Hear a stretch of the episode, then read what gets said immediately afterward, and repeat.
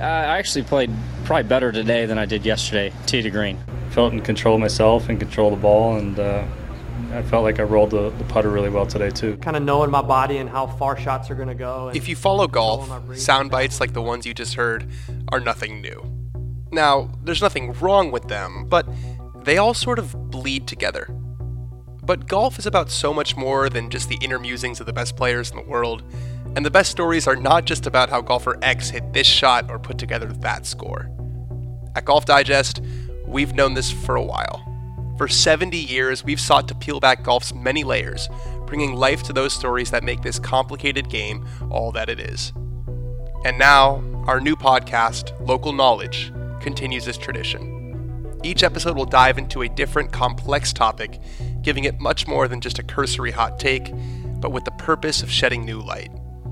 Our first episode, dropping July 6th, examines an incident of racism on the golf course. And so they say they want to kick us off the hole. Congratulations, you're, so, you're a real winner. We were black women. We did not fit the definition of someone that they wanted playing at that course at that time. We'll study the popular combination of golf and alcohol and whether a little bit of booze can actually help your game.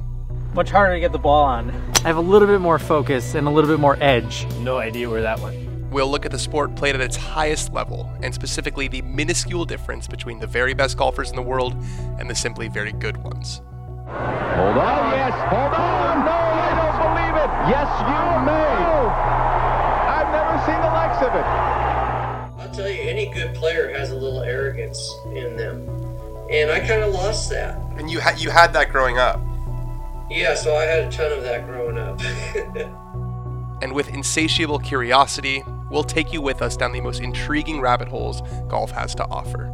We're really pumped about this, and we can't wait for you to listen. The new podcast is called Local Knowledge, and it debuts July 6th.